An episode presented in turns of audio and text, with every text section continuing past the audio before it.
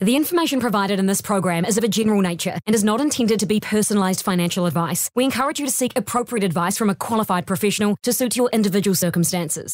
Billions of dollars are flowing into fixed income, according to this big time Australian bond trader. How he's making the most of mispricings in the market. I think everyone was balls to the wall equity related risk. Certainly in Australia, where there's a preternatural gambling culture, everyone is running for the hills when it comes to risk, and I mean equities, commercial property, um, VCPE, uh, and high risk debt, and they're flocking to safety and security. And we're trying to actually find cheap bonds that are paying too much interest. And most of the investors are very passive, and so they're not competing away these inefficiencies.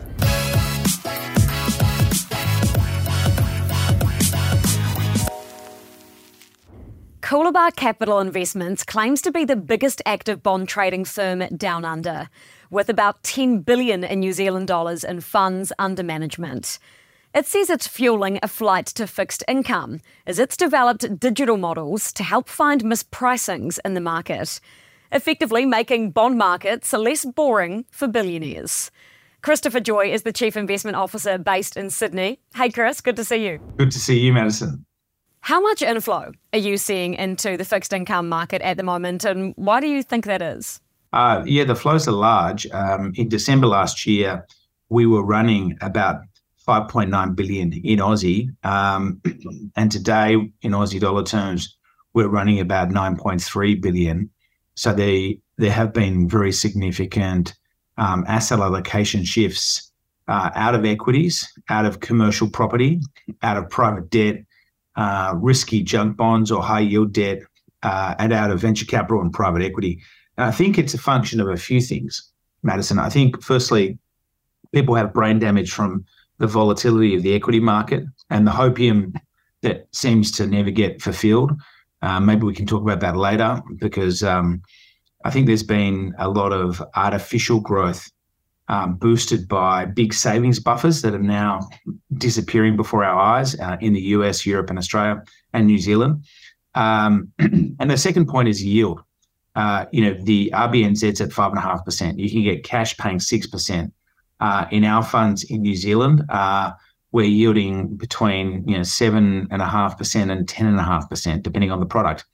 Uh, and then finally, performance uh, you know, returns have been very, very strong. You know, in New Zealand dollars, uh, you know, we've delivered 17.3% in one strategy, and then in our lower risk strategy, we've done about seven and a half percent net of fees. So I think people are looking at the fact that we've shifted from the old normal, where cash was not a viable asset class, and you had to reach for risk, you had to search for yield, um, to the new normal, where you don't need crypto, you don't need commercial property, you don't need um, equity risk. You can actually get six to seven percent at the bank, and um, you know seven to ten percent in high grade bonds. Where are you seeing this inflow coming from? Is it high net worth individuals? Is it institutional money, sovereign wealth funds? You know what's remarkable, Madison, is it's everywhere. Um, we're getting inflows from pension funds, billionaires, mums and dads, uh, insurance companies, it really is the full panoply uh, of potential users. And what's uh, also, I think, astonishing, Madison, is I'm definitely seeing a seismic shift um, within portfolios. So I think everyone was balls to the wall equity related risk. Certainly in Australia, where there's a preternatural gambling culture, um, you know, my experience with our uh, New Zealand uh, cousins has been that New Zealanders are more sophisticated and definitely much more conservative investors. New Zealanders tend to be focused on more liquid asset classes. They haven't chased, you know, junk debt and private credit. New Zealanders tend to be more scarred from the experience of the 87 crash, the 91 recession, and the GFC. And I think New Zealanders are particularly leery about non-bank lenders, you know, that can be a little bit dodgy, that are unregulated, etc. Um, but what is fascinating is, you know, I speak to investors all day, every day, and everyone is running for the hills when it comes to risk, and I mean equities, commercial property, um, VCPE, uh, and high risk debt, and they're flocking to safety and security. And the fascinating thing is they've all got the wrong portfolios, Madison, because we had this long period where there was no alternative, you know, TINA, uh, and now there is. And so certainly in Australia, um, you know, everyone was loaded to the gills with equities and illiquidity. The Future Fund, our biggest sovereign wealth fund, a $300 billion fund, was almost 100% illiquids, had no cash or high grade bond exposures to speak of. Most Aussie super funds are the same. Again, I think it's a bit different in New Zealand because there's a culture of direct fixed income participation, direct bond ownership. Um, I think New Zealanders are frankly a little bit smarter um, and more sophisticated and more risk averse. If that's the demand, the market, though, that you can play within in fixed income is only so big. So, how much on average are you trading, or your traders, or your firm trading every day? Well, uh, yeah, we're pretty active. So, I actually just uh, ran the numbers. Um, in the year to date, we've traded just uh, shy of $80 billion. So, we're trading $350 million a day of bonds on average um, you know, where we're very different uh, is that we are not just a buy and hold uh, fixed income investor, which is what you know the rest of the world mainly does. So they'll buy a bond, hold it to maturity, and then all you can earn if you hold it to maturity is the yield or the interest rate paid on the bond.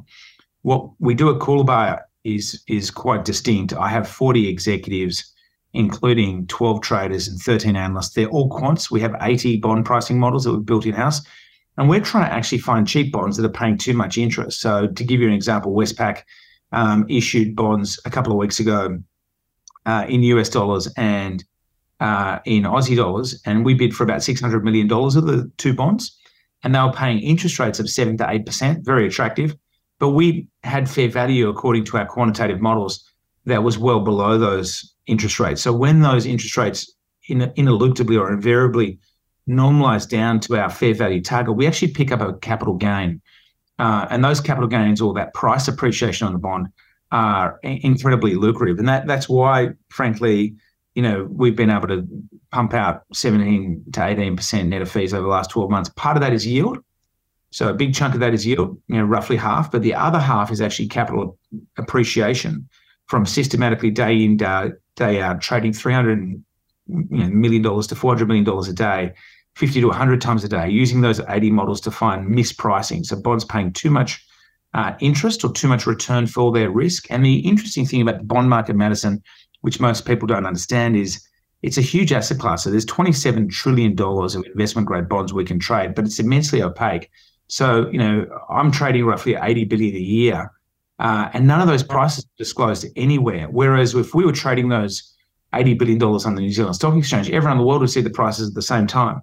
Um, so the bond market's big. It's you know the market we trade is very safe, very liquid, um, but it's very very dark, and most of the investors are very passive, and so they're not competing away these inefficiencies. They're not looking for cheap and expensive bonds, um, which we are doing. We were, for example, shorting Credit Suisse bonds last year. Uh, we we had a blanket ban on any exposure, long exposure to Credit Suisse in May 2021 because we thought there was a risk it would blow up, and lo and behold, it did blow up in March 23. Our peers, on the other hand, were buying Credit Suisse hybrids that ostensibly were paying attractive returns, 10% yields, but that, that hybrid is now worth nothing because the hybrids were zeroed when Credit Suisse blew up. If the bond market is so inefficient and dark, as you say, then why are there not more firms, or perhaps there are more firms, more competitors to you, that are trying to find mispricings like this in the market on a daily? It's a really good question. I, I feel silly sort of responding with the uh, the offering I'll, I'll, provide, but we really have no competitors globally. I was with um, the biggest hedge fund researcher in the world in London a few months ago. Uh, Cambridge Associates said to us they'd never seen a manager like Coolabah before, and uh, we were forcing them to redefine the way they think about credit alpha.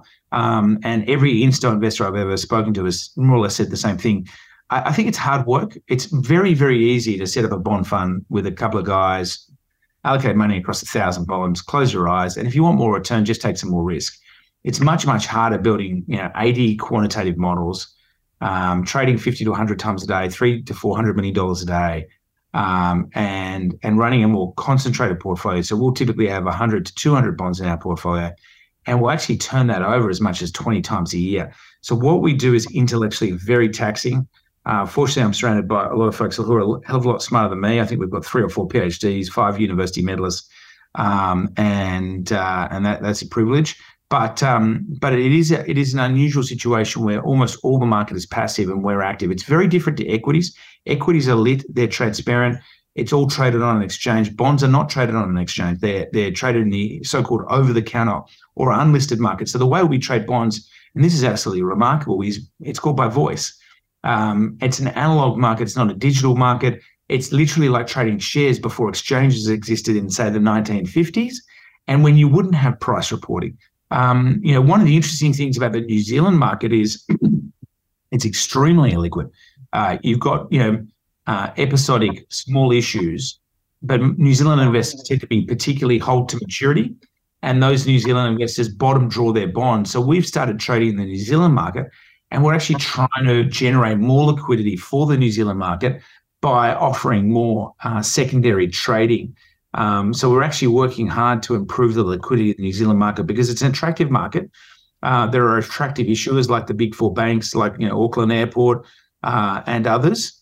Um, and I think if there were more trading opportunities for retail investors, um, that would allow them to switch in and out of bonds and you know free up cash to participate in more new issues. And then we might see more new issues. So you're clearly seeing this flight to fixed income, or at least this flight into your funds, and those investors are telling you that they're moving away from equities. The big question, though, is how long do you think this growth in fixed income will last, and will those people who've flown there perhaps get stuck? Yeah, great question, Madison. It's really a function of, you know, as long as the RBNZ and central banks around the world have these cash rates at very high levels. I mean, think about the the calculus for an investor if you buy, um, you know, uh, CBA shares or Westpac shares, the franked dividend yield is, on CBA is about six and a half percent. Uh, you can earn seven to eight percent on CBA bonds. So why would you buy the shares when the bonds are paying better returns? Conversely, if you look at say commercial property yields, here I'll refer to Aussie data. You know, the A grade commercial property market's only paying a yield of four to five percent. I mean, that's less than what you earn on cash. So, uh, for as long as cash rates are high, and that means for as long as we struggle with this uh, persistent, protracted inflation crisis, and let's be clear, we're heading into 2024 and we still have an inflation crisis in New Zealand. We have the same crisis in Australia, despite the fact that interest rates are high. Interest rates are likely to remain high for many years. I mean, the RBNZ's not saying it will get back to target until 2025. And that looks like um, a pretty brave uh, forecast at this juncture because inflation has been very sticky in New Zealand. Having said that, we are seeing the New Zealand unemployment rate creep up from 3.2% to 3.9%. The RBNZ saying that's going to go to five and a quarter, so we should have a recession in New Zealand. But the RBA is saying it won't get inflation under control until 2026. So I think this is a secular shift away from equities, um, property, uh, and you know those search for yield beneficiaries, the cryptos, the VCs, the PEs, anything that was a, a surrogate for cash when cash pays you nothing is going to be a casualty in the new normal characterized by structurally higher rates. So I think it'll be persistent, this process. Um, and I think you know, New Zealanders are at the vanguard of it insofar as they actually already have some of the higher fixed income weights in their portfolio globally. And I think New Zealand investors are, are definitely somewhat savvier than their uh, other Antipodean counterparts, although you know, I'd like to say this is Chatham House rules and off the record. Um, of course, I really sure. speaking, speaking, to the New Zealand Herald. we can kind of keep this to the uh, to the uh, New Zealand digital audience. That would be wonderful. Maybe we could put up an Aussie paywall because I think my Aussie investors would freak out. Amazing. Hey, thank you so much for your time, Chris. Amazing to chat as always. Thank you, Madison. Now, I'll let you in on another little secret. Coolabah Capital Investments has actually just decided to fund the Crusaders as a Blues supporter, I'm a little bit annoyed, but that's fine. I'll forgive Chris for that one. I'm sure we'll see more of him when he's over in New Zealand too. Now, I want to know if you are part of this flight to fixed income. Have you swapped equities for bonds? Let me know. Now go put your money to work.